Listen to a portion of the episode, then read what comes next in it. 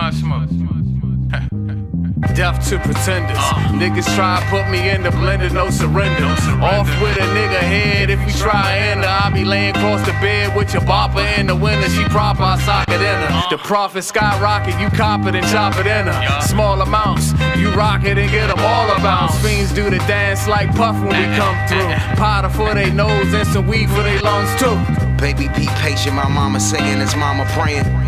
Key scales, niggas playing like Amadeus. Night training thought is circulating. My circle made it. Work on the table, nigga. We purple taping. Spare tires, bro. We don't want your money. We need your mind. Yes, sir. And I need you and you. Dear God, I wonder can you save me from seeing evil CeeLo Green? Does that mean that I'm crazy? I see my peoples lean on me like Morgan in the 80s. Cause we the people busy boning, smoking, getting lazy. We thuggish, rugged, sluggish. Ain't it something? How we grown accustomed? Fuck 'em. We don't love 'em. We just want it, but we want it. Let's keep it 100. My Benjamin Button. I put my love Yo, yo, yo, what's up, everybody? All Gas. No Breaks podcast, Super Saiyan Santi, here with a special guest. We have my man Judah here. Judah, thank you for coming on the show. Uh, can you please tell us where we can locate you? Normally, our guests provide their Instagram, their website, and I'll put it down there. And if you can just let them know. Uh, you can get me on Twitter at Judah on the Beats. Um, I just got on IG when the pandemic started, so I'm kind of new to that world. Okay, uh, So okay. it's Judah used to make beats, um, and I mean that's two places you can find me. Word. You know what I mean? Why used to make beats? Um, because I don't sit around and make beats all day anymore. Okay. You know what I'm saying? I do a lot of other things and I make beats when I'm inspired or somebody come to me with something that's, you know, interesting to Mm. me. So, you know, it's just a play, you know, a little cynical, a little, you know, a little play on it, self deprecating, you know what I mean? So if they get you to make beats, they've got you to do something. yeah. Yeah. It really has to be something that I like to do. You know what I mean? So I like that. yeah. Yeah. We here. Oh my bad. What, what else you about to say? I say we here. Oh, no, man, all we breaks. All, all gas, no, No, breaks. all gas, no breaks. all day, man. That's all we love to do over here. Husam? Another special guest, man. Yes, sir. How are you? I'm, I've been great. How you been? Good. Thanks for having me. Husam? His who has introduced us to you. He was Wow, like, "Yo, small you got, world. Yes. He was like, "You got to get this guy on the show," and he was like, "Yo, you get him?" I was like, "Man, I'm, I'm waiting when he's ready." Right. He's like, Right. "I was like," then you hit me up. I was like, "Yo, four o'clock." Right, right, right. So, man, we thank you for uh, introducing us to Judah, and y'all been diving in. The music is dope. Everything is dope. How you been, brother? And you have a new project out right now. You want to tell us a little bit about that? Yeah, I just released um, a new song called "Make It." Um, it's on all platforms. You can find me online. Just type in Husam Music, H U S A M Music. You get everything. My Instagram, website, all my platforms. Should be very easy to find me. Very simple. He says, "Yo," and to my left, my man from NYC, still here in the DMV with us, man. Which is how you been, and where can we find you? Yeah, I've been good. Just chilling, trying to get this money for real. but you can find me on YouTube, um, TikTok, Instagram, anywhere at VVI T C H E S underscore underscore. That's where he's at. There you go. That's where he's at. you have to think about. That. They have to make sure they knew. Yeah, cause last time you already know. You mess up your name last time? yeah, towards the end. You got the underscores. I was like, dude, underscore. Under, I edit these joints, uh-huh. so I was like, I know it's two underscores, dog. Mm-hmm. so yo, this is what we do. You're mm-hmm. new to the show. Mm-hmm. If you could pull out a question, we gonna answer this question. Let's see what this is about to ask. What's the best type of cheese?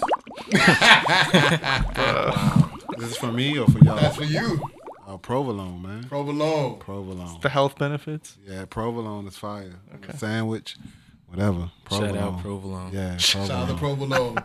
Yeah. What's your cheese of choice? I like Swiss. Like Okay. Swiss. Yeah, I like Swiss. I don't know the taste, you know, and the, I mean, holes. That's pretty cool, I guess. and the holes in the Said the cheese. holes. and the holes. I mean, it's, it's the only cheese with holes, Yeah, right? I don't know of it's any other different, cheese with holes. It's different. That's red. All right, bet. Shout out to Swiss. What's your favorite cheese, man? I gotta go with cheddar cheese. Cheddar cheese. Cheddar's fire too. Yeah, cheddar cheese. I'm a cheddar fan. I why cheddar for you? I mean, just the taste. Everything else is like it's alright, but cheddar, Cheddar. cheese, especially like on a burger, Yeah, you just took off the grill. For real though. Damn. Sharp cheddar. I'm a sharp cheddar guy. I like cheddar, but I'm gonna put sharp on it. The sharper, the better for me. I like that. What's sharp cheddar? It's you gotta try it. It's a it's a subset of cheddar. Cheddar, there's a mild, there's a medium cheddar. Then That's there's a sharp. upset. I don't know what a sharp cheddar is. Hilarious. Hey yo, almost how am I forget this? Shout out to my boy at Rex Corollas, the engineer over there. He's tuned us up right before this. We had a little technical difficulties, but once again he bounced in quickly. We took care of it. Shout out to Rex Corollas. Shout out to Aquana Diva Vollins. She wasn't able to make it, but shout out Quana. Love Quana. She's hilarious. So, a topic that's going on right now. I don't know if you heard about this. Uh, rapper Fetty Wap was the, was arrested on federal drug charges in New York City. Man, what, what do y'all think about it? What like I actually read the story and they read they gave um kind of a detail of how much uh, narcotics they mm-hmm. found mm-hmm. and money and everything. And yeah, that's gonna be a tough one. You know what I'm saying? Mm-hmm. That's a tough one. Is it his? I probably not. If it, is it someone in his crews? Probably. Or did mm. they say, you know, we can we can- we can cake up mm. at Rolling Loud because that's all. It, it's a festival. You know what Yeah, I'm saying? So yeah. It is what it is, man. But gotta be smarter. For real. that's a tough game to be smarter. And that's a real tough game. No matter who you are and whatever status of life, I always tell people that wasn't the game for me. I couldn't Right. figure that motherfucker out. Right. you know, that's a tough game to play and, and at that level. Right. The trouble that's behind that level is, Right. is that's a scary, Right. scary thought. Right. That's tough. I pray for the young brother. Hey man, Good luck through that situation. Have y'all heard about that? facing life. He said. Yeah. Oh yeah. Yeah. For that much and everything. Yeah. That's Is it that much? yeah. Life. That's Yeah. It's, that's real. I mean, even if you, I mean, Kingpin at minimum gets what ten? Man, I don't know what they get, but Yeah, that's like- a that's a lot, man. Yeah, that's is. like, but that's not even that much in ten Yeah. years they get. I mean, yeah, So so it happened at a festival. They were trying to yeah, trying to sell shit. yeah. And it kind of looked like you know they knew people was gonna be there. Okay. They could get it get it off. You know, everybody partying, Mm-hmm. getting high, and they knew they could get some, get it off. You know what I mean? Like Yeah. man, I, I hope the best for him. I just think there's so many other ways he could have monetized if he wanted to make more. Music oh, on music it. been slow for that man. Though. Yeah, I Ooh, mean, yeah, right? We know what he been doing instead of making music now. Yeah, music been slow. You know what I'm saying? Slow. Guess yeah. So Man, that boy put out some fire though. For real, I was a fan of that music, yo. I ain't gonna lie, that shit was dope. he had a run, didn't he? He had a nice one too. It was a nice. He could have had a nice follow up. I, I felt. I was waiting for the follow up. Yeah, and it's it's funny, right? Because you always ask yourself, like, you know, what happened, right? Yeah. And you know, most people just make the same songs over and over again. Why couldn't he make the same songs over and over again? What happened? I would've actually listened. happened. And that's a tough. That's a good question. Was it him or was it the people behind him? What happened? Mm. Was it a label What issue? What happened? Yeah, what ha- I would like to know because that was good music. I felt like I never heard that type of sound Mm-hmm. before. And coming out of New Jersey, you know, we haven't heard that from New Jersey in very. I felt like in a long time that Yeah. like that. I was like, oh, that's what y'all been doing. Oh, that shit's fire, What happened, man? man. And he, had, he had a unique tone too. Very Like a- unique. and unique look. Mm-hmm. Yeah, he did, Yeah, you know what I'm saying. and he made it work for him. Yeah, Homeboy was on fire. Homeboy Yeah. was on fire. yeah, Woo, tough one. God bless that brother. Yeah. Well, hopefully get through that situation. yeah. Yo, next, have y'all ever seen uh Will Ferrell's Elf? Yeah. Yeah. He never did a part two. Never. Never did a part two, and he and he spoke about it on SNL. Mm-hmm. Uh, and uh, I think it was like money was an issue. Mm-hmm. You know, I think he didn't get what he wanted, and I guess they made so much. I think it made like two hundred twenty three million or something like The that. joint's so funny. Like it was like I I know a million a bit. I forgot the exact number. I want to get that number, but it was hilarious. and what they still making? Oh, they're still making money. You know, Because the joint is on TNT. T. Yeah. It's on TV every Christmas. Christmas season. It don't even got to be around Christmas time. Nah. They'll just play it. I mean, I watch it. Yeah. I, I do. Yeah. I do the same thing. Yeah. I do. Joint funny. What's your favorite scene in that movie? There's so many scenes in that joint. It's so many scenes. The Bama is just so just naturally funny Yeah. that he don't really have to say nothing. It's just it's just His naturally presence. yeah. his Just looking at him walk into a room. Yeah, makes me or a small ass elf outfit. It's just funny, man. Funny. Step Brothers, like, come on. Oh yeah, Oh, Steph- that's, that's a classic. That's a classic. Classic. Come on. Okay, I got one for Ricky Bobby. Come Talladega on. Talladega Nights. Nights, man. Come on, man. I feel like that was you're the ultimate. first, you well, last. For me, that was okay. Ferry Will Ferrell movie. Nah, I don't know. I'm gonna tell you this. You gotta see Eastbound and Down. I have seen these. I've seen the whole thing When he shows up in Eastbound and Down as the car salesman, with the gray hair. yes, like this man is funny, man. Oh, Hey, he's hilarious. when they had they had the race. Yes, when they had the race, or when he, you know, when he when he had uh his homeboy like shining the tires on a car, or when it, might like you gotta. This dude is funny, man. He's hilarious. You know what I'm saying? So, what he did in, in Eastbound and Down, Eastbound and Down is like a classic, Yeah, classic completely. show, Completely. show. You know Completely. I love Eastbound and Down. He's also slept on. I felt that that, that Yeah. comedian. I, I don't Yeah. always, I always forget his Danny name. McBride. Danny McBride. Okay. Mm-hmm. Off topic. Have you seen him play Principals? Principles, Vice yes, principals? yes, That shit was yes. hilarious. That was hilarious too. That shit was ridiculous. With- Funny. We we going off because it's all HBO stuff. Yeah. But this joint was funny, But man. I felt like no one and no one ever seen it. I'm like, if you ain't never seen Vice principals, yeah. Sleeping on Vice Principals. And there's a joint where he was in the church, the church family that came on HBO too. I forgot the name. Family. Yeah, that Oh, came on after that. Old one. What's it yeah. called? I'm, gonna- I'm gonna give you the information, but this joint on HBO where they were a family, like a mega church family, it's Oh, hilarious. he got to be funny. Southern. yes, Oh, funny, funny. I'll give you the information. you got to give it to. Yeah. I'm a TV buff. Yep. Real quick. I'm gonna have to keep a list. I, I, I always tell you he doesn't watch Bro, much I, I disappoint everybody with TVs and movies. They're like, yo, you seen this? I'm like, no, sorry. Yo, I just put him on uh, Juice. Juice, Wow. yeah. He just watched Juice with me at the house. He's never Wow. seen What you think about it? I mean, I just feel like there was a just like a row of movies that encapsulated that like '90s feel. Mm-hmm. Juice was definitely one of them. Right. That above the rim, he showed me Right. above the rim. Okay. Um, How old are you? above the rim. How old are you? 18 Oh, so yeah, you definitely you was Yeah. born not even born when it came out. for real. Wow. So it's just good to just sit and see a movie like that because no, It wasn't Juice. It was above the rim. oh yeah, above the rim, I yeah, Juice. My. You gotta see Tupac. Juice too. You see yeah. Above the Rim, King of New York. You get a lot of He stuff. showed, and then that Dave Chappelle. Uh, Killing Me Softly. Killing Me Softly, the Block Party joint.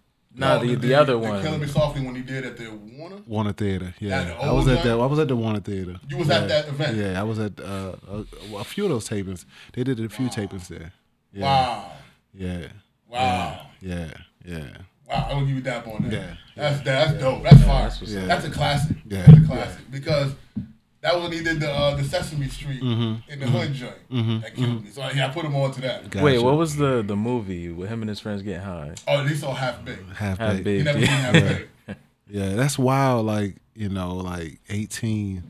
It's so much stuff, and I know y'all got y'all vibe and what y'all into now, but it's so much stuff that y'all missed that you know molded us. You mm. know what I'm It saying? made y'all the way yeah. y'all is. Yeah, Stuff that Yeah. influenced y'all. Yeah. That's why I like being around older people though, mm-hmm. because I could I could get that insight. Mm-hmm. At the same time, still keep up with like what kids my age is doing now. Mm-hmm. So it'll give me that like happy medium. Yeah, yeah. It's so much dope stuff out there, man. That, bro. If if I I mean I I definitely am happy that I was born when I was born, and I Yeah. witnessed like I witnessed Big, I witnessed mm. Pac, I witnessed Michael Jackson. Like, that must You know have been saying? crazy. I witnessed you know the first like black quarterback to win a Super Bowl. You get what I'm saying? Yeah. And I still witnessed the first president, black president. Like I mm-hmm. get, It's I got crazy. to It's witness crazy. so much dope stuff. Yeah. And I'm 43. Yeah. You feel what I'm saying? Yeah. A lot of. So, so like that's you know, unfortunately, you know, I know y'all gonna have some more great times as y'all get older, but still, the stuff that we witness, man, you know, it's it's phenomenal, phenomenal. So and it's molding a lot of what they're watching right now. Like Mm-hmm. I'm watching the movies, I'm like, man, Transformers was ahead of their time in Mm-hmm. the cartoon. Like they were writing some good shit at Hasbro. You know what I mean? Like Mm-hmm. I was watching. Well, I, I go back and I binge old stuff Mm-hmm. because I'm like, what? Like you said, molded me, mm-hmm. and I, that's mm-hmm. TV was molding me. I was not gonna lie. I was a TV. I wasn't outside getting in trouble. I mm-hmm. was inside just watching what they was putting on the TV. Right. But, it was, but I was entertained. Right. Right. It wasn't bad. I was entertained. Right. You know, Sesame Street was even dope. Right. For real. I mean, do you notice that a lot of the new movies nowadays are just remakes of old shit? It seems like they have a hard time. How, how do you feel about that? shit. How, how do you feel about the remakes that they're doing of old shit? I mean, it's like this stuff is old. Like some of this stuff is really old. Like Like what? Di- like Disney remakes. They're like '90s. They came Have you in the 90s, watched early some of the Disney remakes? No, Watch some of them shits. They're coming out with a new Them Buzz Lightyear. fire. A I'm- new I'm Buzz gonna Lightyear movie. you. but it's the same story. And I'm I'm saying it's not. But watch what they did to the shit though. Like I don't I don't care about Cinderella and all that, but the Disney animation of the real life Cinderella was crazy. I watched Aladdin with Will Smith. Mm-hmm. That shit was crazy. It was crazy. I was like, this is crazy. Technology, right? That technology, it looked like a genie, and then you know you got a nice TV. The shit even looks more realistic. I'm like, damn, they're not playing out here. So I do like it because I do like seeing the progression. Mm-hmm. Sure. Like I like the Star Wars. right. I dig them. Gotcha. You know what I mean? How do you feel about it? How, how do you feel about it? I mean, I love it. I mean, at the end of the day, like you know, that's just the world we in. They're always gonna remake everything. They're gonna remake all the songs. They're gonna remake all the movies. I mean, it's just what they got to do, though. You mm-hmm. know what I'm saying? It's because there's nothing new out there anymore. Mm-hmm. It's nothing that has not been done. We're in a world where nothing has not been done. You know, that's crazy to think, right? Mm. Um, for the most part, there are some very grandiose things, like you know, a man going to the moon as a civilian. You get what I'm saying? Yeah, but yeah. most people on average can't do that. No, not at all. Um, but I mean, I I think it's cool. I mean, because I, I it just gives us the opportunity for the youngins like him to go back and see the original. Mm-hmm. You get what I'm saying? It's like, yeah, oh yeah, I saw this movie. Well, well, homie, you know that's not the original. Yeah. What? Are you serious? nah, here go the original. Came out in 1988. What? You know what I'm saying? Yeah, I feel So it gives you an opportunity to, to get some understanding. You know what I mean? Yeah, and I do get a chance to appreciate that, especially being around him. Mm-hmm. Mm-hmm. Reminds me of uh, hip hop tracks when they sample 70s shit, and then all of a sudden you hear the 70s or 80s joint. You're like, wait, that's its own song? No, that, that that was in this hip hop song. Yeah, that people don't even know it came from something that was already out. You know? But when you dig deep and you find that original track, though, sometimes Mm-hmm. you just like, Yep. it blows my mind. Yeah. Are you watching New Wu Tang? I am, man. I am. I'm loving it. I'm loving it. The Protect Your Neck episode really hit close to me as a producer because the way that they did that show to kind of show to kind of show how producers think, Yeah. it was phenomenal. You know what I'm saying? And then it also making me go back and fact check too. Okay. Like that um episode when they were at the Fever and ODB was on the stage doing the intro before they performed. Yeah. I actually went back and did some research, and they have a video clip of that. And I was like, yeah, he really did that. He really was sa- talking wild like that in front of white people, saying all that, you know, wild peace. stuff. He was going hard, and so Rest in peace. Rest in peace. you know, it's it's an awesome, it's it's a very awesome um, show. I mean, I I was I'm, I was glad to have witnessed that. I bought Yeah. Protect Your Neck. You know what I'm saying? I was there for it. Like You have a Bruh. shirt? I had a Woo shirt, you know, I had that cassette, the CD. the Cassette. You know what I'm saying? Like it was just so I was happy to um, see it, be a part of it, and you know, it's just it's just nostalgia for me. You know what I'm saying? So I love it. I love Have you guys show. watched the show? I'm gonna I have disappoint you, my boy. I've been- yo, I've been trying to put both of these. I'm sorry. No, Don't even don't even look my direction. on. When you ask, just look that direction. No, no, I'm, gonna, I'm still gonna ask it because I've been trying. I've been like, yo, there's certain things. I understand these guys are busy. Mm-hmm. They're about mm-hmm. business. Mm-hmm. I'm an older guy myself, but I also tell them don't miss out on what's going on around you. Right, right, there's some cool shit going on right now. That's really big, right.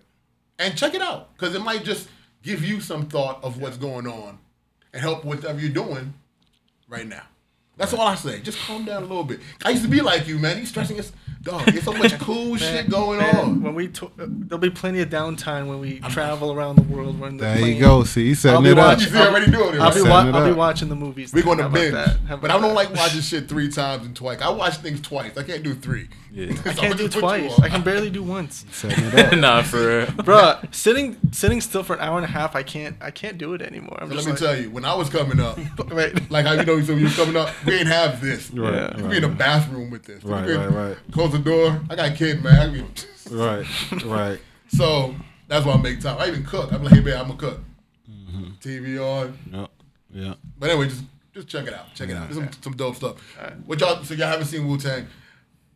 That was a good episode. Mm-hmm. I like the show. The show is amazing. It's blowing my mind. RZA is killing it. I feel like the actors are amazing. Right. These young people are bad. They casted it correctly. They did. casted it correctly. Um, and you know, it's uh, you can tell RZA had majority of the input Right? Yeah. on it. I agree. Um, which is the if it was if it was something negative or something a, a con that I had to say about it was, um, you know, I know he's a very uh, talented guy and he changed the game, but it's also making him look kind of prophetic or like you know what I'm saying Okay, and.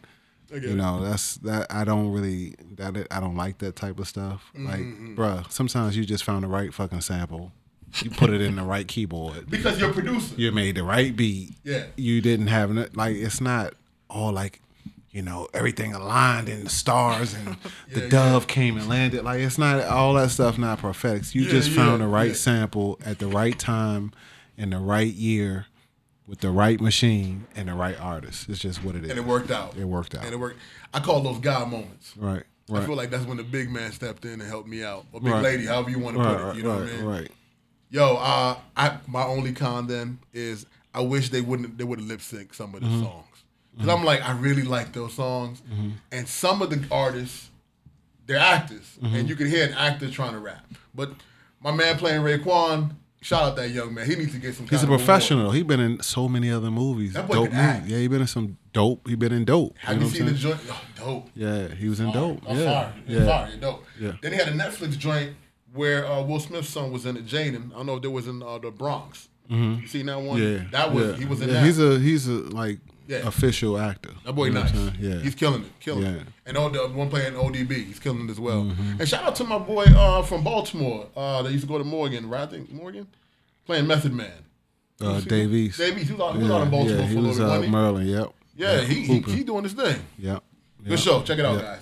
All right, all right. Check it out. There's certain things I'm telling you. Check, check it I'll out. Put it on my to-do list. Do you guys have a question for Judah? We're gonna jump into some questions because I think y'all need to. These guys are both aspiring artists. You're Mm-hmm. dope. You've worked with him before. Mm-hmm. This is my young cuz, and I'm like, yo, I'm out here meeting people that I think you mm-hmm. may want to talk to.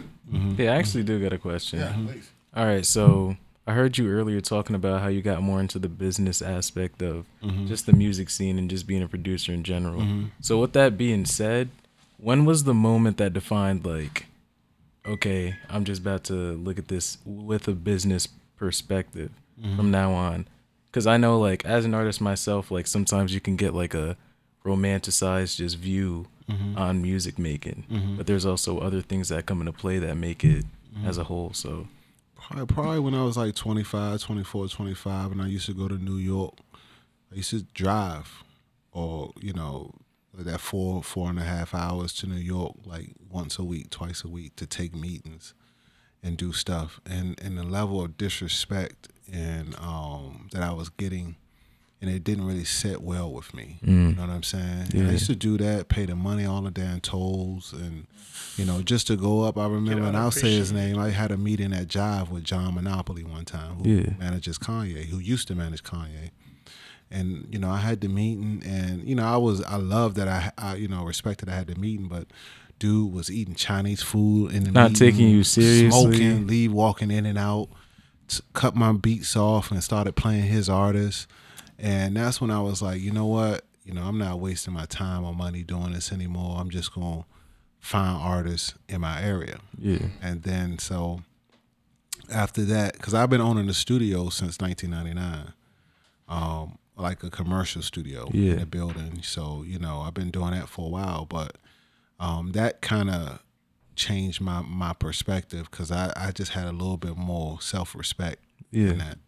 So then I started finding artists and you know working with artists, doing my own mixtapes, um, putting out mixtapes, finding artists, networking, and then probably around 2006, 2007, um, you know, I formed this this label called Studio 43 Studio 43. and Studio 43 was was eh, you know famous for we signed Wale, we did uh, UCB, um, Sexy Lady, uh, which is a big go-go song. Yeah. I mean, um, you know, and went on to be that first deal, first situation for Wale to get him where he was at with Interscope, his first deal. Wow. Uh, so Kenny Burns, you know, good friends with Kenny Burns, and he's from here, and we started Studio 43, and it kind of sparked some things off for the area. Yeah. one of the the very first really boutique label, not a street label, because when I first started making beats, I was producing for street labels, hustlers who had bags of money, who wanted to rap, rap a lot, selling out the trunk of their car. So that that actual experience just made me be like, you know, I'm just gonna find my own artists, hustle, break artists, and um, it really taught me a lot about myself. I was proud of myself because I used to make those trips, but then I also was like, you know, I can't stomach that type of treatment anymore. So Yeah, that's just the wrong energy. Yeah, For real. I'm not gonna do it, and um, it's a little different, different perspective because I'm a producer. If I was an artist, it may have been different, right? But as a producer, uh, it was a little different. So that was kind of the, the experience that kind of changed my my trajectory and changed what I was going to do. Wow. Yeah, Well, I mean, coming from an artist, like, I appreciate the fact that you even would do that mm. because even me being as young as I am, mm. it's very hard to find other people that are as serious about making music as you mm. are. So just to put, you know, whatever position he had aside mm-hmm. and to just give yourself that self respect, mm-hmm. I could appreciate that. yeah, appreciate it. There, and and you know, at the end of the day, like you know, you got to make a decision. Some people, like a good friend of mine who's a producer, you know, he wanted to be a big industry producer. Mm. So he followed that path and he, you know, he was willing to deal with that type of treatment. You get what I'm saying? To Yeah. get where he needed to go. I just knew me and I was like, you know what? I felt that. And there's nothing wrong with what he did. It's nothing Yeah. wrong with what I did. It's just our personal choices. And we we we laugh and talk about it all the time, like how he went one route, I went another route, and how our lives are. You know, we're friends, but our lives went two different um, paths. And he had went on to go sign with Rodney Jerkins and do some stuff with Rodney and do some big records. But then I was always like the independent guy. You know what I'm saying? Find artists, put out records, sell five thousand records. You know what I'm saying? Yeah. Go to Oakland, go here. The So grind, kinda- the yeah. grind is different. I was a, more independent minded. Yeah, yeah. And I always said I wanted to have a career like Alchemist or like Oh, I love Alchemist. opposed to like a Dr. Dre or Yeah. somebody. I love them. I love Dre, but I always just wanted to, you know, have that type of career where I can go out and eat and chill and hang out, make beats, do what I wanted to do, know people, move how I want to move. Yeah. Um, but I also, from a business aspect, I always like, bro, I want my money up front in cash. I don't want no half up front, back end, none of that. Just Yeah, give me all my my, bread up yeah. front. And Yeah. that's the independent world. You know That is the independent world. Yeah, yeah. So You feel more. You feel like you're more comfortable with that. Like, um, I think I'm comfortable either way. But I just know me as a because I got a degree in business too. So from where? I uh, I went to Robert Morris University in Pittsburgh and Okay. Bowie State for a year. So I went two places, but one Congrats thing. on. Thank you. But one thing I realized is that you know I'm more of give me my money now I don't blame and then I'll flip it. Yeah. Opposed to give me my half and then wait to something to release or never get a check at all. I hear that. You get what I'm saying? often. Yeah. So I was almost, and then I also realized, um, growing up in DC and understanding and, and playing around with, you know, the lifestyle and I understood the, I always had that crack dealer's mentality. And Yeah. what I mean by that is I knew there were more independent artists and labels that say had five, ten grand opposed to more major opportunities that were often offering 50. So I could really go meet with these indie labels and, and indie artists and and work with them and do six, seven, eight projects and have a hundred thousand opposed to being disrespected and trying to hope to get on a project where I can get, you know what I'm saying? Yeah. So my thing was really feed the people that I knew and the the the network that I knew, and I just knew independent artists had a little bit more of, of where I was trying to go. You know what I'm saying? The bread and the fun. You know. Yeah, you're not on somebody else's timing. Yeah, yeah. So that's kind of how my mentality was with production and business. Yeah. And we split the, everything 50-50. Yeah. You know, you do a simple deal memo. We ain't got to get no lawyers involved. You know, it's just easier. Simpler. Yeah. And then That's- also too, you know, as a hustler, you just be like, bro, just give me five grand. Mm-hmm. You go sell whatever you sell. You keep all that. I don't care. Yeah. So You you got what still you getting want. what you yeah, what yeah, you want. like give me my bread. You go out and make all the money off of it. Tour, do all what you want to do. It's a it's a calculated risk. You know what I'm saying? So at the end of the day, man, it's probably the best move I've ever made. I'm more wealthy now. You know what I'm saying? So, you know, Amen. it is what it is. I mean, even even these big opportunities you're talking about, I've I hear tons of stories where they they even fail to pay the producers, or they or they, you know, screw the producers. I'm like, then what's the point? Right. You know, or they find some bullshit paperwork they to find and screw you fucking over. Right. Yeah. So what's what's happening now is you know you meet a lot of youngins, right? And youngins being you know, let's just say eighteen to twenty five, Right. and they're more concerned with the plaque and the placement opposed to the publishing and the money. That makes sense. that does make they sense. They want the plaque for IG. They want to say, yeah, I got a placement on this. they just want the clout.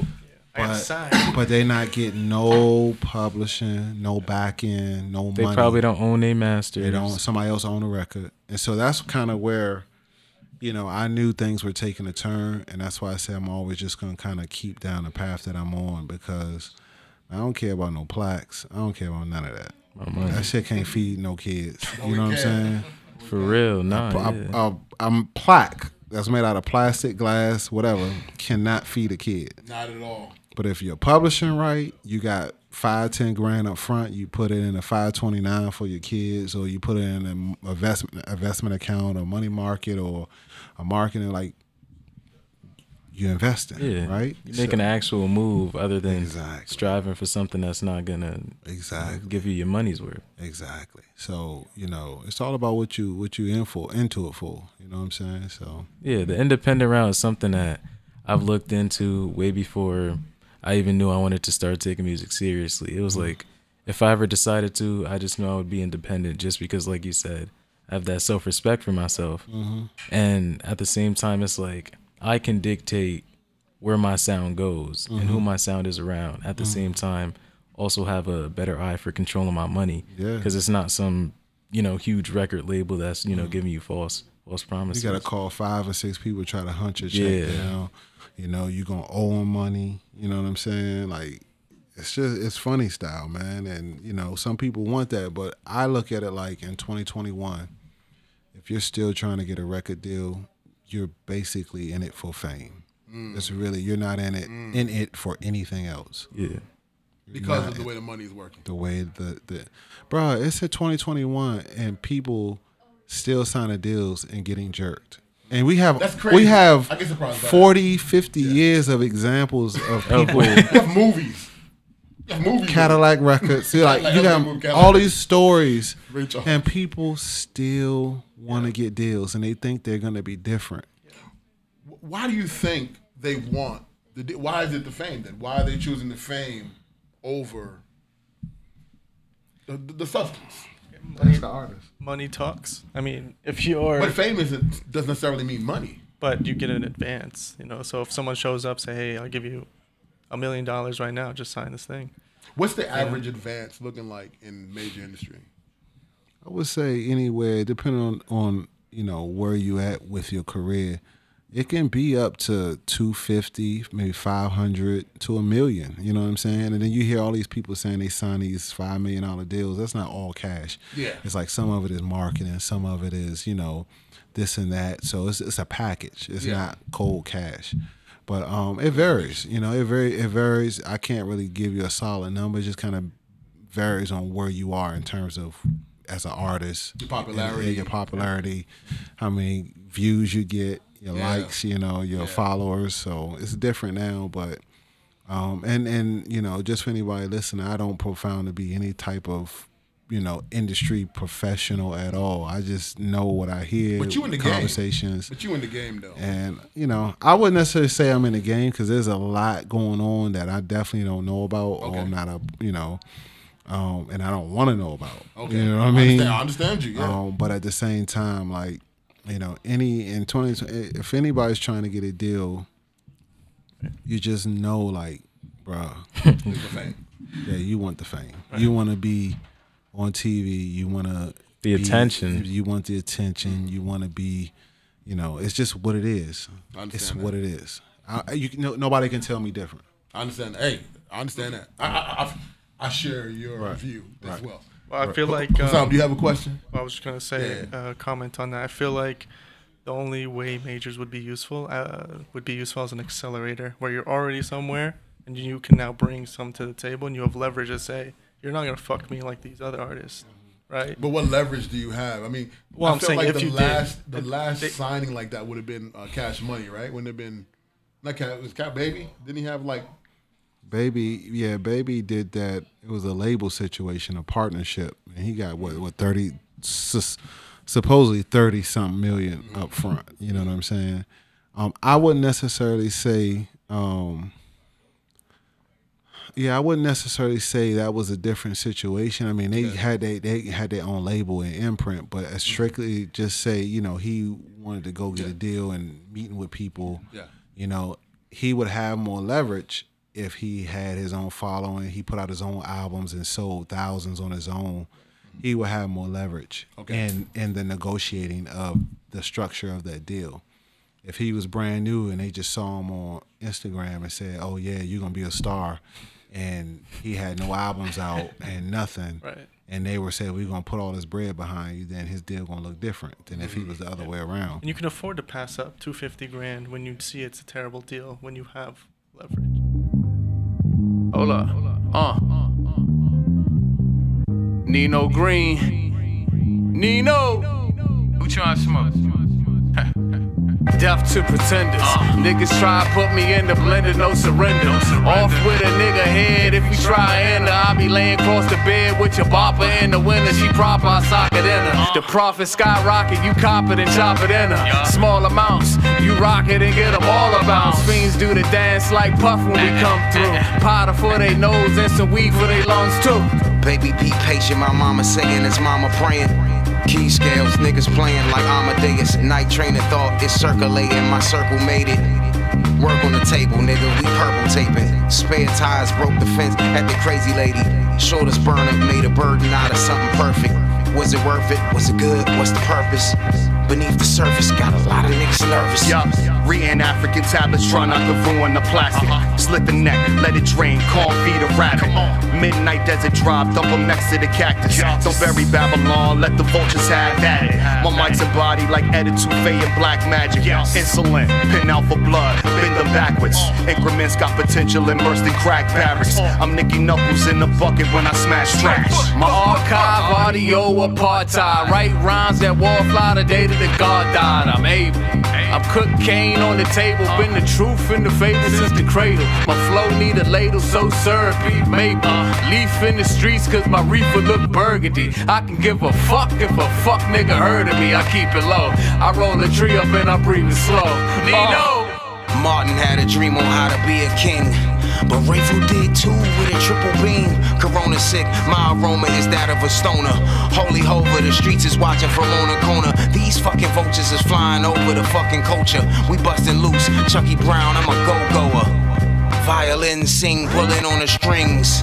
98 bullshit, Lord of the Rings. Yeah, 24 7, we squirted the observant. All for the finest service. Deliver dope through verses. Uh-huh. Sipping designer bourbon with a fisherman's purpose. If the shit don't wave right, we ain't working. Yo, the verbiage is neighborhood disturbance. Uh-huh. The purpose got mud. This is tones of a murder. The half plane came off a brown bag cursing. Yellow fix, we call it dirt piss from the serpent.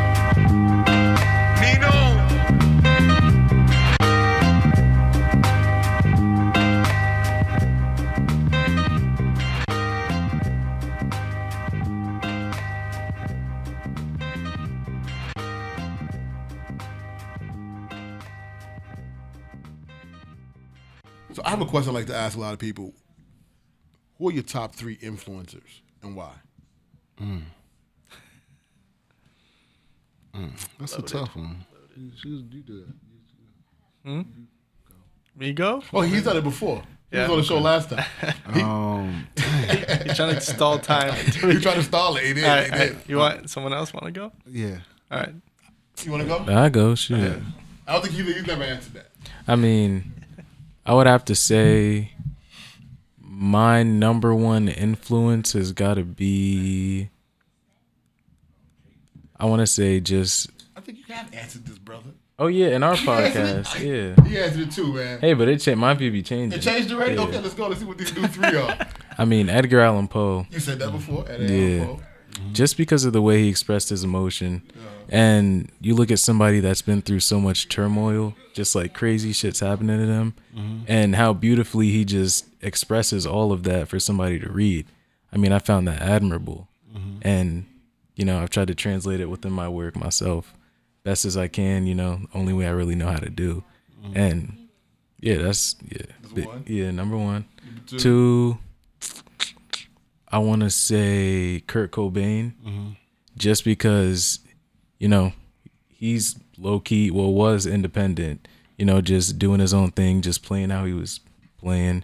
He got the notoriety, and then it just skyrocketed. His sound was just completely different, and it just molded into a bunch of stuff that people my age are now doing, like full length projects of punk songs, just with like punk and trap, just stuff like that. A lot of electronic based stuff. Um, you go on TikTok, there's like 17 Kurt Cobain remixes. Of, It mm. smells like Teen Spirit. Mm. Just the the crazy stuff they're doing with his work, and I respect it. I mean, I don't know how he would feel. His his number one song in like an EDM remix, but mm-hmm. Hey, some of them, mm. some of them joints be kind of hard. I heard a future, the Molly Percocet joint. Yeah. that's actually kind of dope. Mm-hmm. Who, who's in number three? number three, number three, I gotta say, Malcolm X. Malcolm X. Two of them are new. Malcolm Yeah. X. That's dope. I've been I've been reading up on Malcolm X just a little bit. Okay. Just as just yeah, not the not the book, just like watching like YouTube Okay, okay. videos Check and out the stuff book. The like book that. is fire. Book is Yeah. Just the I guess he's just like his power, the way he just operated, just like Yeah. he had that like that seriousness, like he was about Mm-hmm. what he was about. And I tend to lean towards his more like not aggressive tendencies when it comes to stuff like that. Just like the um just the way that he expressed it, you know what I mean? Especially towards That's a that's an awesome awesome list right there. You know what I'm saying? That's an awesome list. And it's always changing too, you know. It, it has changed for two people. That was dope. I was just about to say my shit continues to evolve. You can't Yours like is- I can't Yours I can't well. dwindle my shit down to three people. It's Yeah. impossible. I take from so many different people. Even Judah, I would say like you know what I'm saying. Yeah, but, like, for real. I take from so many people. I can't say these are the three, but these are the three I have in mind currently. I'll tell you. And and that, that three. There you go. Thank Yeah. you. What's the three in mind? First one I would say is um, Muhammad Ali Okay. for obvious reasons. I mean, passionate dude, went against the grain, fought until he couldn't fight no more. Literally, he couldn't move anymore. I mean, the guy is just fucking passionate and you know Bad dude. also fought for what he thought was right at the time as well. Went you to know? jail. Yeah. Yeah, you know Yeah. exactly. Gave Yes, up, gave up his medal, title, all that stuff. Um, to refuse to fight in a war that he didn't believe in, that sort of thing. I mean, that's admirable. Number two. Another person I've been reading up on, David Goggins. I don't know if you Oh. guys, uh, Oh. you know David Navy Goggins. SEAL, right? Yeah, Yeah. Navy Okay. SEAL, a lot of things, but yeah, Navy SEAL. Um, was it like ult- ultimate? Wow. Uh, what is it? Triathlon.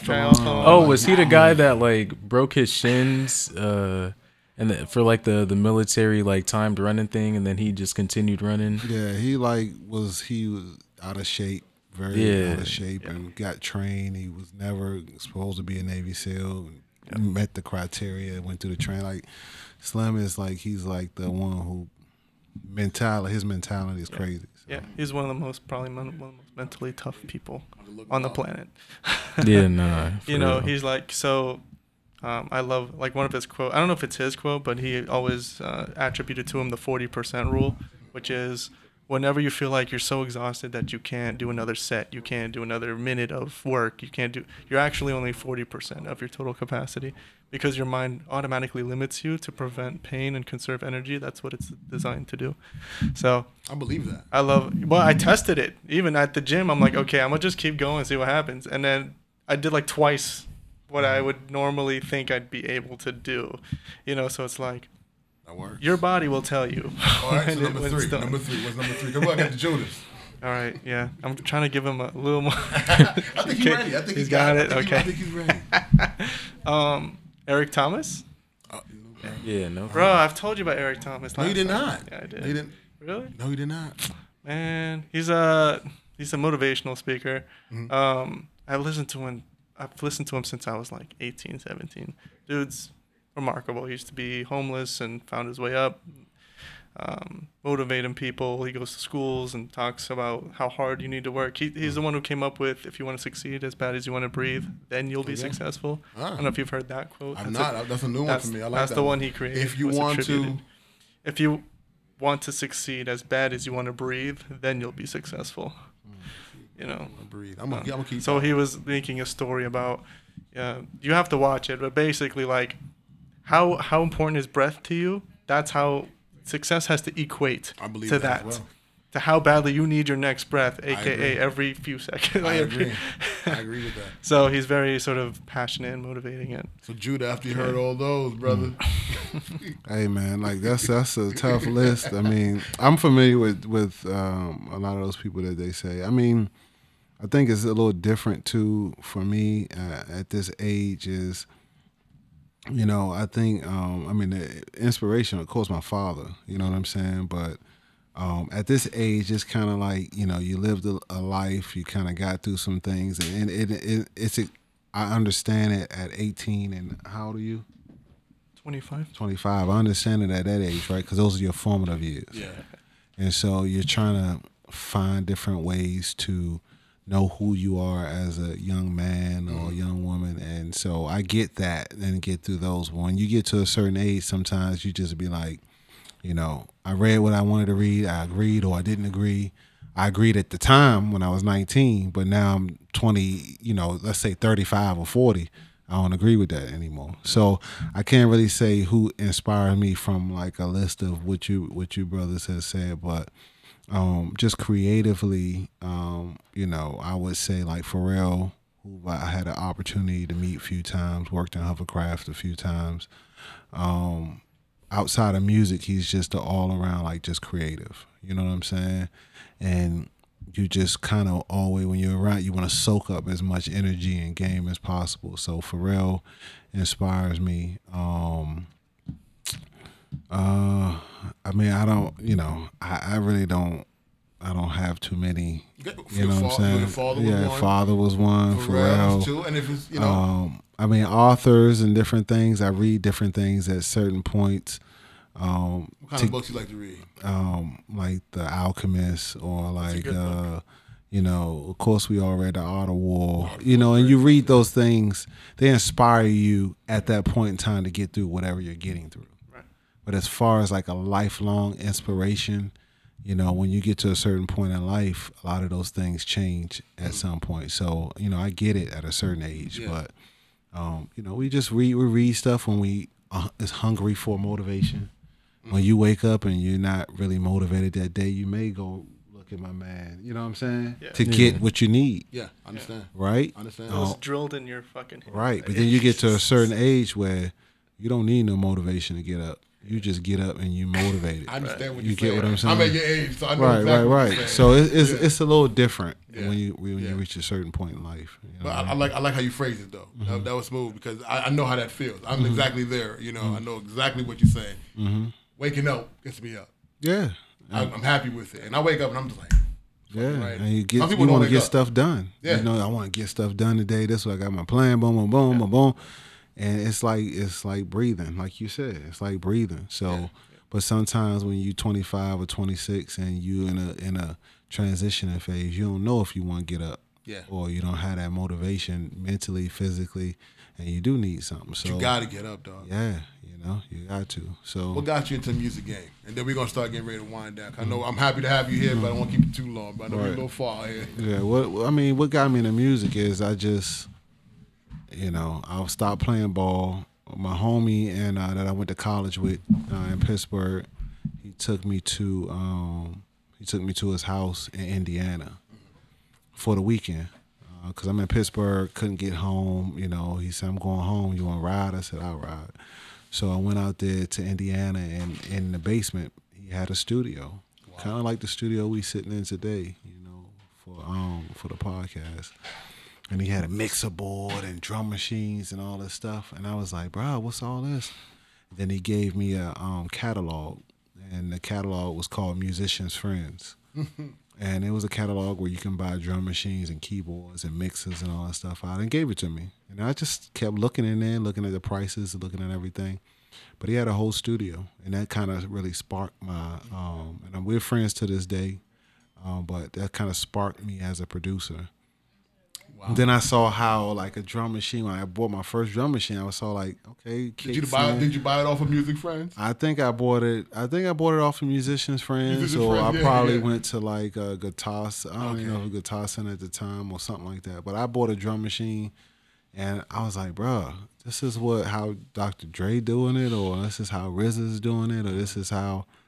And then that really just sparked my interest. And then also production was also something that I could do where I didn't need nobody. I could just sit in the room and do it myself Yeah.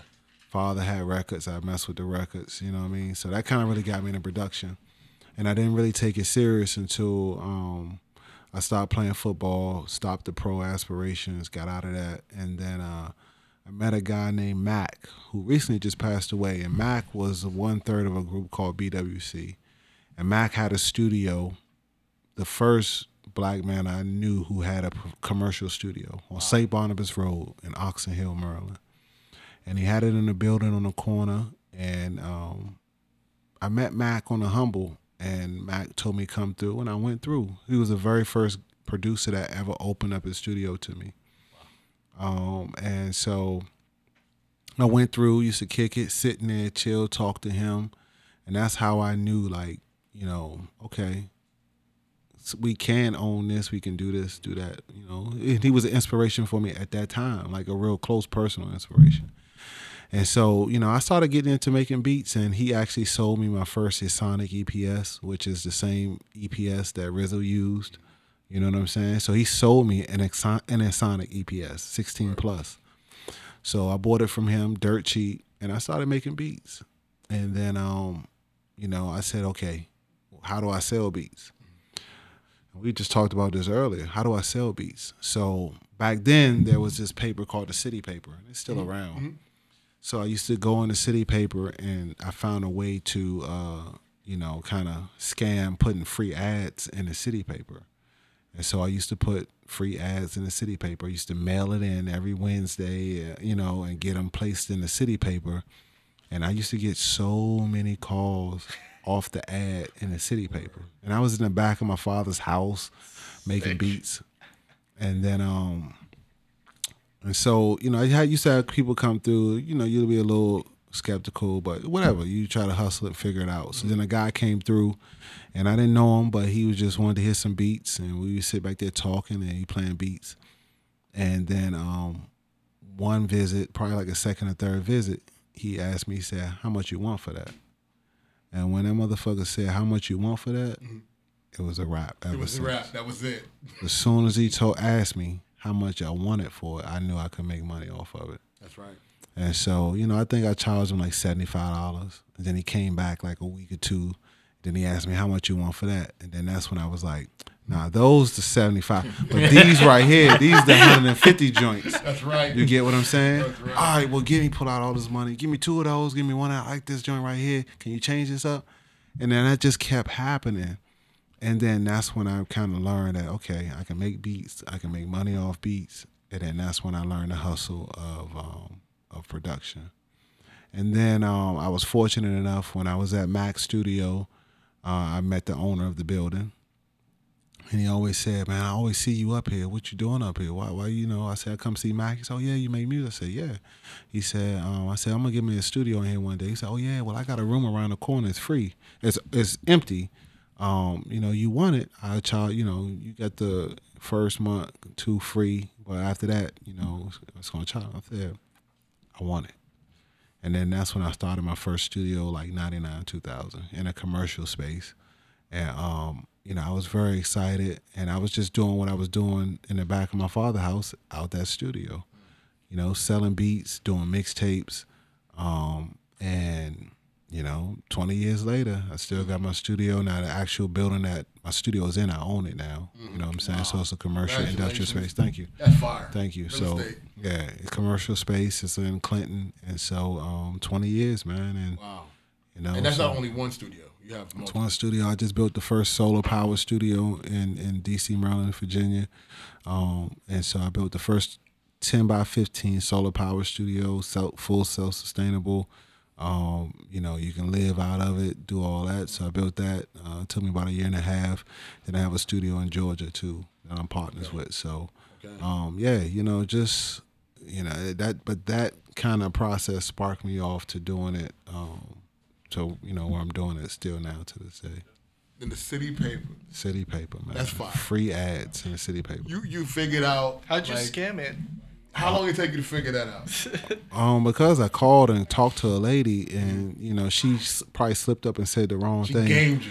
He was And like, then, oh. yeah, she said something. Then I said, okay, well, if I word it like this, I can put a free ad in there.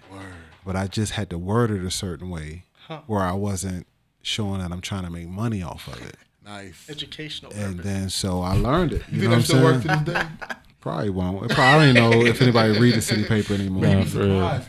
Some people are on print still Mm-hmm. and addicted to it. And you know what's funny is like um, DJ Heat uh, for the she's the DJ for the Washington Mystics and was on ninety five point five. She all every time I see her, she always say, Judah, I remember the city paper, your ads in the city paper, and and that's just how like hard I was going at the city paper. Was going at. I was going free hard, ad. free ad. I would get it every Thursday to see if my ad was in there.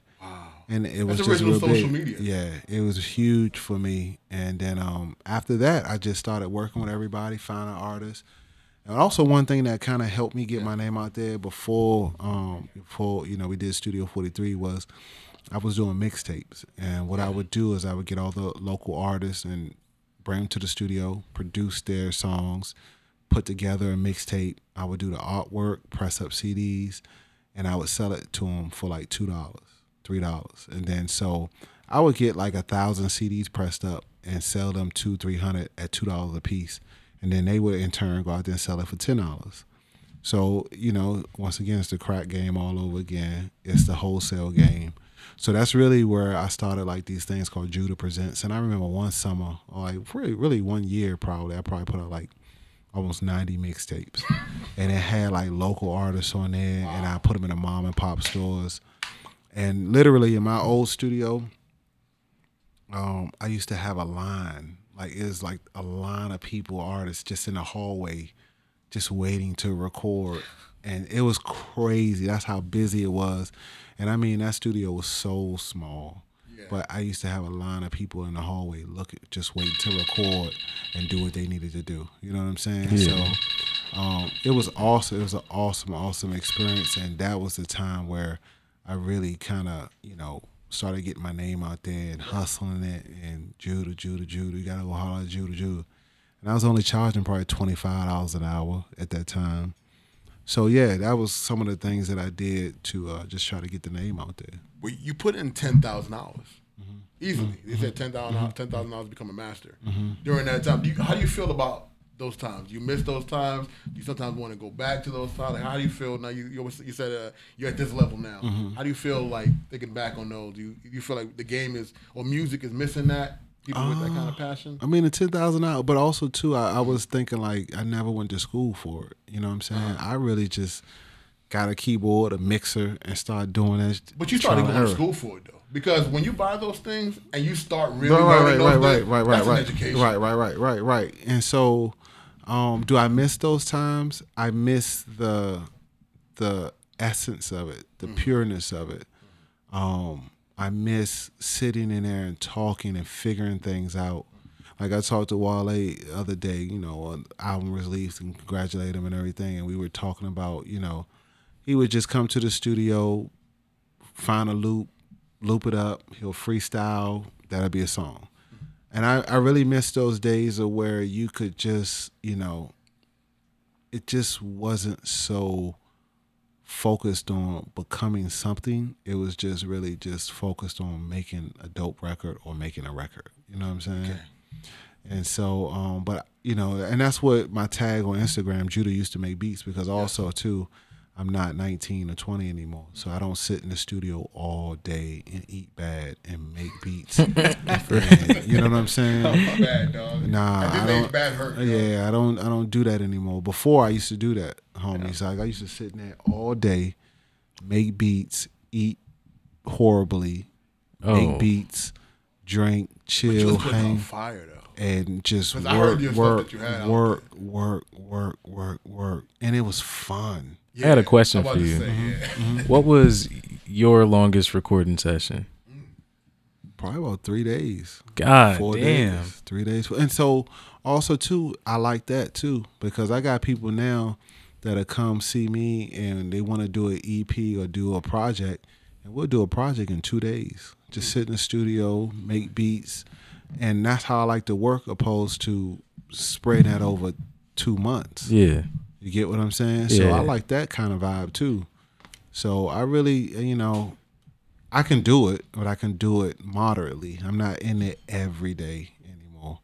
And I really don't have that time and I don't really live that life like that anymore. You know what I'm saying? So yeah, it's it's it's, it's different, man. But that that was a, a great time and it was a form those formidable formidable years where you Yeah. just You win learning it. yourself, you learning how you work, you learning what's good. And I was doing it so much I got sick one time. You know what I'm saying? It's crazy that you say that because about a year ago, me and my friends that made music, we we put together an album for me. Mm-hmm. And it was two months worth of just like being in the studio, waking up, going, recording, mm-hmm. going to sleep for two hours, like just brushing teeth, showering, and going back. And I got a I got a really bad like migraines during the mm-hmm. end of it, like almost like blind blinding migraines. Like I couldn't even open my eyes for the most part. Mm-hmm. But I also do understand you when you say that you miss it mm-hmm. because like when you when you just really in it, you in there for like hours. You ain't got nothing else to worry about but making this music. Mm-hmm. There's also that that flow that also allows you to create shit you wouldn't be able to create as opposed to you walking into the studio, staying there for two hours, then dipping. You know what happened to me recently though? Um there was something that happened to me where um there were some artists and you know you may be a little too young to know these artists but they're, they're they come from a crew called low budget crew Mm-hmm.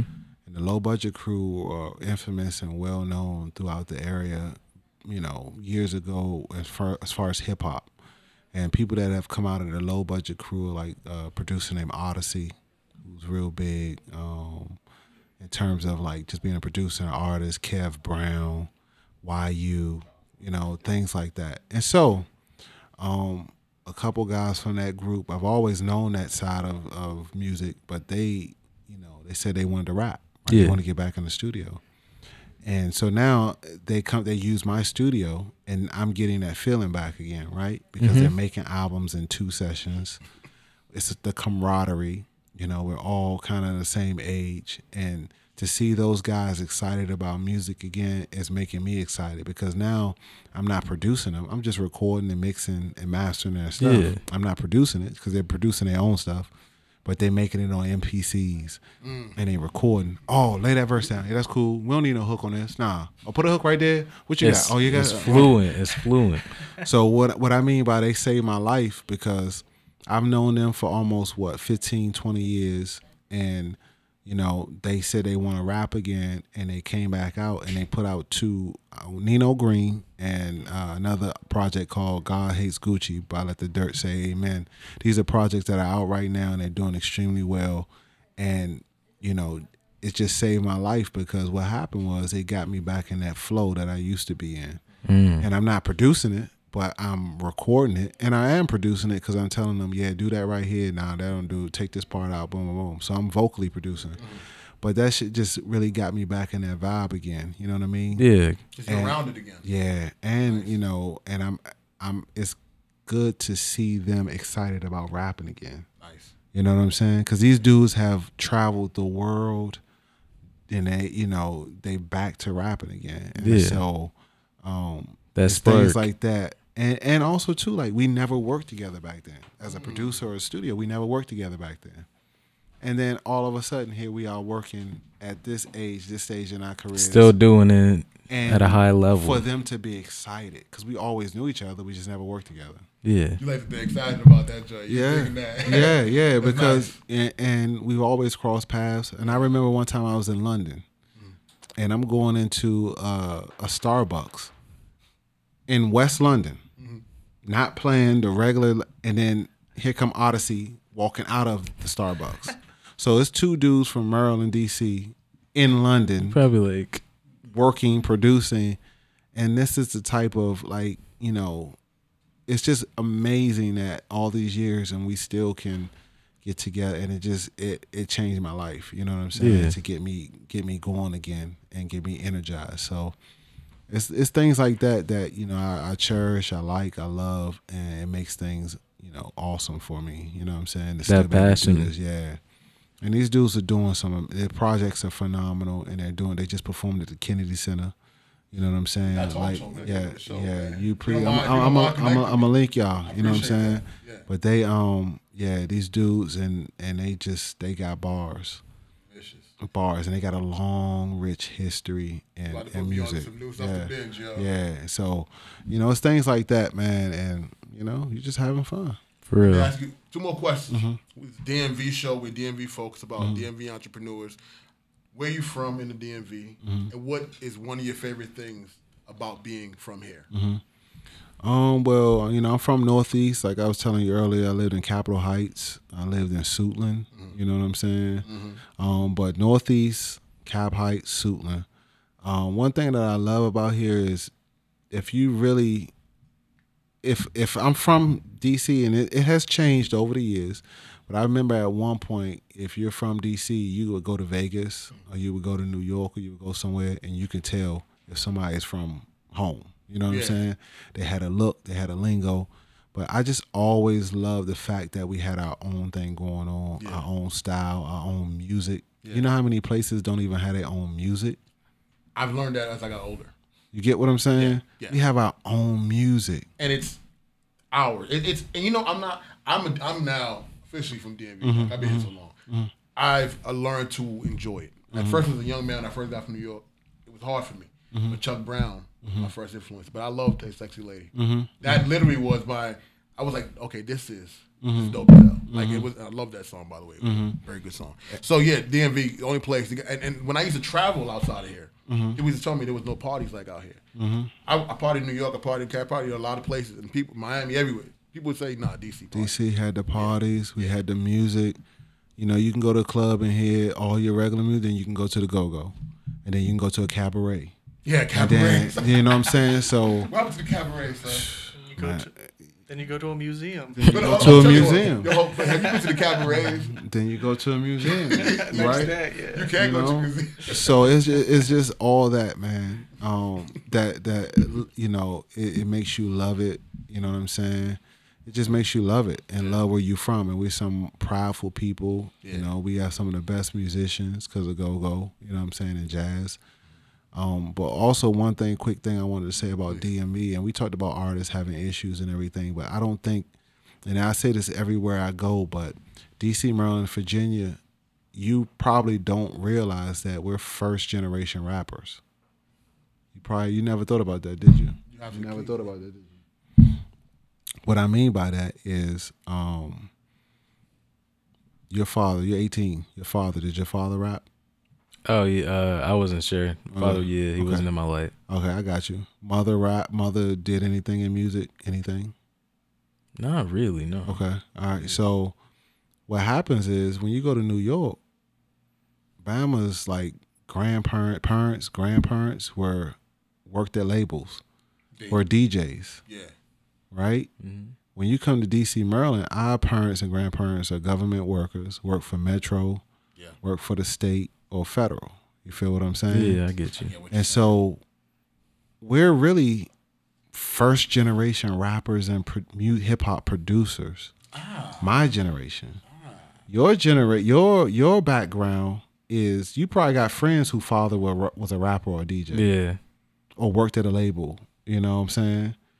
You're second, third generation from New York because y'all had the industry, LA as well. I understand what you're saying. Yeah. But we're all first generation rappers. We probably our our second generation rappers are like Booby. I mean, nah, um, um, what's my man name? Nucci, who his father Booby was One Way Records, which was a, a street label back in the day, and now he's an artist named Nucci. Um, so he's second generation. But when you go to places like New York, they like fourth generation Yeah. DJs and rappers. And so when you really think about the issues that we have here in this area, we're still first generation rappers. That's a hell of a way to put it. People, youngers that rap now, their parents wasn't, wasn't rappers. Mm-hmm. They were go-go bands or they hustled or they worked for federal jobs. So we so far behind in terms of our exposure to the industry. That's why we fail at business a little bit in the industry. We don't quite understand it because we didn't have grandparents and parents that were, you know what I'm saying, Sound in the industry. industry- in the industry. So when I was talking to people from New York, I'm like, bro, we still first generation. Y'all done grew up and y'all used to go to parks and the jams with all the rap stars. And Literally, they were out there. DJs, They were. and you will always see a mega star walking down in The Brooklyn. basketball court. Yeah. At the barbershop. Yeah, I did see the y'all, y'all Yeah. like third New York is third, fourth generation, That's I never I never had anyone put that to me that way. bro. We first generation. but that's also an advantage. it's advantage because you're not, you know, No one ever heard this shit. you're not hurt. You haven't heard it, but you're also not jaded or you know stigmatized with. Yeah, confined um, to yeah. all But that stuff. we're still your first generation. Yeah. Yes, he is. Yes, he is. Young first generation. Yeah, but your parents didn't rap. No. No, No, definitely not. You know what I'm saying? definitely not. You know what's funny? You know what's funny about my family? There, there's so many parts of my family that are, are artistic. They just never, the the culture restricted them. That's one of the things that. and that's what I love about that's what that's what I table. talk about. I like, Yes. you know, I'm kind of like a leader in that space where I'm like, you're Arab, you're Middle Eastern, or you're any any other fucking eth- ethnicity. Creativity, at least for us, is very stifled, and so. Um, but I just found it interesting that Yeah. my family is actually very creative. Yeah, but I they bet. just never none none of them have pursued I mean, it. They can art in your draw. They can, beautiful they art in your culture. I had, about your I had- I had cousins I had no idea who like used to rap for like a year or two. I'm like, you used to rap in Arabic? What? Word. yeah, exactly. You got So- writers. I'm, what, I'm, what I'm saying is like, but then you know, parents told him to go be a dentist. Now he's a dentist. You know what I'm saying? So none of them had the courage. But imagine he wrote you a verse right now. It'd be dope. Have some dental shit. he Right. a, But he's he's a first generation. First generation. So that's like the difference, man. And so you know we, Do we have, have, a to, DC sound? Not as strong as like New York or Nah, established. our as a and, and that's LA. that's the other downside is that you know unless it's go-go influenced, Mm-hmm. DC kind of adopted. You know, back in the day, it used to be like Rap-A-Lot. Scarface, we love Scarface Mm-hmm. Yeah, here in yeah, I DC. remember that. So we, Im, im- you know, imitated Scarface and Rap-A-Lot at, at one point. Now, you know, our youngest just sound like regular trap drill music or Atlanta trap. Um, but you know, we did have a sound at a certain point, and but go-go is infusing that sound. But at the end of the day, all I'm saying is we're first generation rappers and artists. It's just it's it's what it is. Yeah. And when you start thinking like that, then you'll understand like, okay, we got a ways to go. We did some awesome things, but we got a ways to go. Yeah, we do. You know, so you know you got to keep it in perspective. Brother, thank you for being here, man. It's all good, man. I really All good. appreciate you appreciate y'all having me. It is a blessing to have you here. It was worth the wait, man. Thank you for all the game. Thank you for speaking to these young men and giving that. For real, I that game, appreciate that. Mm-hmm. Valuable information you gave me on so many things. You blew my mind. So That's all go home and good. Study. Yeah, and it, and it's a small world because this guy, man, used to come to my studio, make Prime. the trip. I'm a, I'm a, I'm a, I'm gonna embarrass him, but he used to come to my studio, and he'll tell you I always like, you know, I treated him always the same way. Just wanted him to learn, wanted him to get better. He gave me an absurdly low recording rate, and like I like I ripped them off. So he But knew I I was getting ripped off. I wanted him to learn though. Yeah. You know what I'm saying? He- I, he fe- has learned. I felt I felt him. I felt, you know, just his energy. And I wanted him to get better and learn and it wasn't no money thing. I just wanted him to get better. And I knew he had the passion. He anybody that's gonna ride on a train for an hour and some change and bus it and then walk. I gotta show you love. You know what I'm saying? So appreciate that. Um, but yeah, you know, he used to come through and he'll tell you like, man, we just get in and talk and figure it out and work, get better, and that's what it's about. You know what I'm saying? And Mac Mac did that for me. I'm doing that for somebody else, another RSO. Yeah, when Judah told that story, I was like, man, this mirrors exactly the kind of yeah, experience I had. with yeah. So it's just it's a small world, but you know we also just gotta watch out for everybody and make sure it's a win-win for everybody. And I was able to get a little little something from it. He was able to learn from it, network, and so as- if he never did that, we never would be here today. You get what I'm saying? And I never would have met you two brothers and my man over there. I would never have been here today. So, you know, by him doing that, we all here today and we forever connected. You know what I'm saying? So, I appreciate that. I All appreciate good. that. I'm gonna pick your brain. all good. A lot good. of information. So if you could tell everybody where you can find you at once mm-hmm. again, and then we're gonna exit. Man, you can find me on Twitter at Judah on the beats, and then IG is Judah used to make beats. Um, that's the only two places you can find me. Uh, my number's been the same for twenty something years, so people got it, they got it. Um, but you know, I'm around. I I respond. I holler. You know, whatever, man. You know? Word. I appreciate It's you. all good, man. once All bro. good. I appreciate y'all having me. Some awesome, awesome podcasts, awesome folks in here. So I On appreciate gas, no that. break. Where can we find you at, sir? You can find me on all social media platforms at VVITCHES E underscore underscore. Yeah, he's right. guy. got it. Where can we find you at, my brother over there? Hey, yo, plug the new song, man. Plug why the new why is it the new two underscores? You didn't have the one underscore? Did- Yeah, they ain't let me. They ain't let me choose the Yeah, username. Hey, you gotta follow what they say. Um, yeah, you can find me at uh, Husam Music. You could just Google it. Husam H U S A M Music. I'm on Instagram. I'm on Facebook. I'm on YouTube. I got a new song out called "Make It." Um, it's, it's on, Dope it's on all platforms. It's ambient alternative, and it feels amazing. So. It's awesome. It's awesome. And shout out to my boy at Rex Corollas, the engineer extraordinaire over there. dope spot. Dope spot, man. I love this guy. I met this guy full so.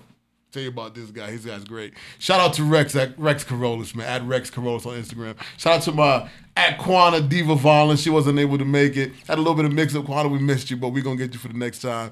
And uh, I'm at Super Saiyan Santi. Thank you guys for tuning in. Shout out to Japan. We're now in Canada, Ireland, and like we're in the the double and triple digits in, the, in these countries now. So thank you guys. It's been a great month this month, and keep tuning in. Peace. Thank you, sir, man. That, man, that was awesome. Good man. I appreciate. Finally got it. Say, I need you to do me a favor. I need you to turn to your neighbor and say, let the dirt say amen. Let the dirt say amen. See, we're not going to pass around a collection plate. We don't want your money. We need your mind. Yes, sir. Alright? And I need you and you. Dear God, I wonder can you save me from seeing evil CeeLo Greeners? That mean that I'm crazy. I see my peoples lean on me like Morgan in the 80s. Cause we the people busy boning, smoking, getting lazy. We thuggish, rugged, sluggish. Ain't it something? How we grown accustomed? Fuck 'em. We don't love 'em. We just want it, but we never want it. Let's keep it 100. My Benjamin Button. I put my love below the speaker box playing percussion. I roll the dice and roller coaster. I'm pushing for something. They can't compete with DMC. I'm running, I'm running. My razor slicing open. Mike Michael Tyson confessions. Plus, us as deacons and the reverends, we having a wedding. They get divorced at the court. Ain't nobody else's fault. With no teachers, they got bored. Graffiti bridge, see the chalk. Read the paper, see the signs. But I guess no GPS can change your mind. Going left with no directions, doing fine. Do the crime, do the time. Rolex, Bo Jackson, wait a minute, this is Bo Flex. Split cannabis, can I spit like a patient cause I'm sick? Scandalous, handle it like a candle when it's lit. Or an amethyst shining beneath a diamond, filthy rich. They was fucking up commas and screaming life is still a bitch. So you love her, leave her, fuck her, squeeze her. She's a diva, she's at least a Molly Issa. She insecure about what that future holds. See earth signs down the road, but we used to those. Church, one, we've been mumbling. Brother Lazarus, we've been mumbling. Hmm, we've been mumbling. We're trying to get our tongues back. This is all mind, body, soul. Nine shotty blow. Fine pot of gold. Found by the stove. Red, yellow, go. Dread, let them know. Bread, feta dough. Make cheddar slow. Spread, let us go. Incredible. Yo, this is what I mean. An anti nigga machine. Ain't got no radio edits. Baby, we don't come clean. Yet I stay on my J route. A dirty, rotten scoundrel. On the south side in a big chair like a child with the council. I pray for the homeless. They say, don't wait for the moment. Hey, thanks for the warning. I say grace in the morning. And I ain't perfect, but I'm certain it's working. Smoking purple for emergency purposes. And I know where the surface is. And I'm over my nervousness. And I'm way too determined, bitch. And I'm preaching my sermon trick like Erick and Parrish Smith. And I carry a pair of fists that I tear up a terrorist. Especially a specialist, man. You know what the method is. Nigga, I was California dreaming, dreaming California. But ain't no parties in LA without the lime and Rona. Empty beaches, empty bleachers, empty bars, NPCs, see the BCs, but they can't beat us. We the new leaders of the school, I bust the door open. Stomped a hole in the ground and left the floor smoking. Then I said, hold it down, rolling loud, I'm rolling by. Ain't nobody in the crowd, they quarantine, nigga. Listen to the sound. Savage, bougie, ratchet, sue me for two rounds. Surfing through the town as they boo me. Shit, they want me dead like ghosts. You should've read the post. They thought that boy was a saint. Now watch the falling snow. Ayo, let's be Franklin. It's just entertainment. It's all entertainment. I'm making my statement. Wonder where the day went. It's all entertainment. It's just entertainment. Yo, let me entertain y'all ear right now, yo. If y'all ain't down with this shit right here, fuck y'all. Y'all ain't down for the kids, fuck y'all. Let the church say amen. Or better yet, the dirt say amen.